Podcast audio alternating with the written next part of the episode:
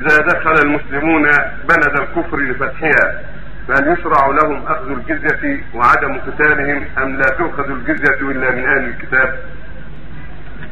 إذا يسر الله ذلك وقام أمر الجهاد ودخل المسلمون هذا الكفر فهم أصناف كانوا يهود أو نصارى أو مجوس يقرون بالجزية إذا قاموا بها ولا يقاتلون إذا سلموا الجزية وهي مال يقرون كل سنة على قدر احوالهم يفرض عليهم ولي الأمر نفعا للمسلمين وإعانة للمسلمين وانزالا لهم.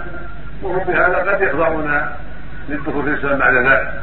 أما إذا كانوا وثنيين ليسوا يهود ولا نصارى ولا مجوس بل أصناف أخر فالمشهور عند أهل العلم أنهم يقاتلون فإما الإسلام وإما القتال ولا يقرون بالجزية. وقال جماعة من العلم لا بأس بأهل الجنس منهم من سائر الكفرة ما عدا العرب.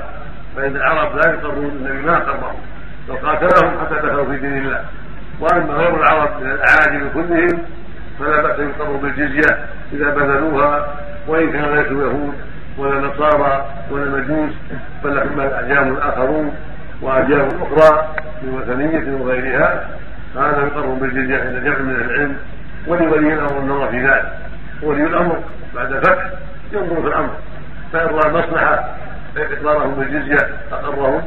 وان راى المصلحه الشرعية في قتالهم حتى يسلموا. قاتلهم كما قاله أكثر أهل العلم. وأما اليهود والنصارى والمجوس فهؤلاء قد اجمع العلماء على أنهم تقبل الجزية. بالنص عن رسول الله صلى الله عليه وسلم وبنص كتاب اليهود والنصارى. فإذا بذلوا الجزية اليهود والنصارى والمجوس وجب أخذها منهم وإقرارهم على دينهم وحمايتهم من اعدائهم حتى يسلموا أو يستمروا على بذل الجزية خاضعين للشروط التي فرضت عليهم ملتزمين بها. نعم.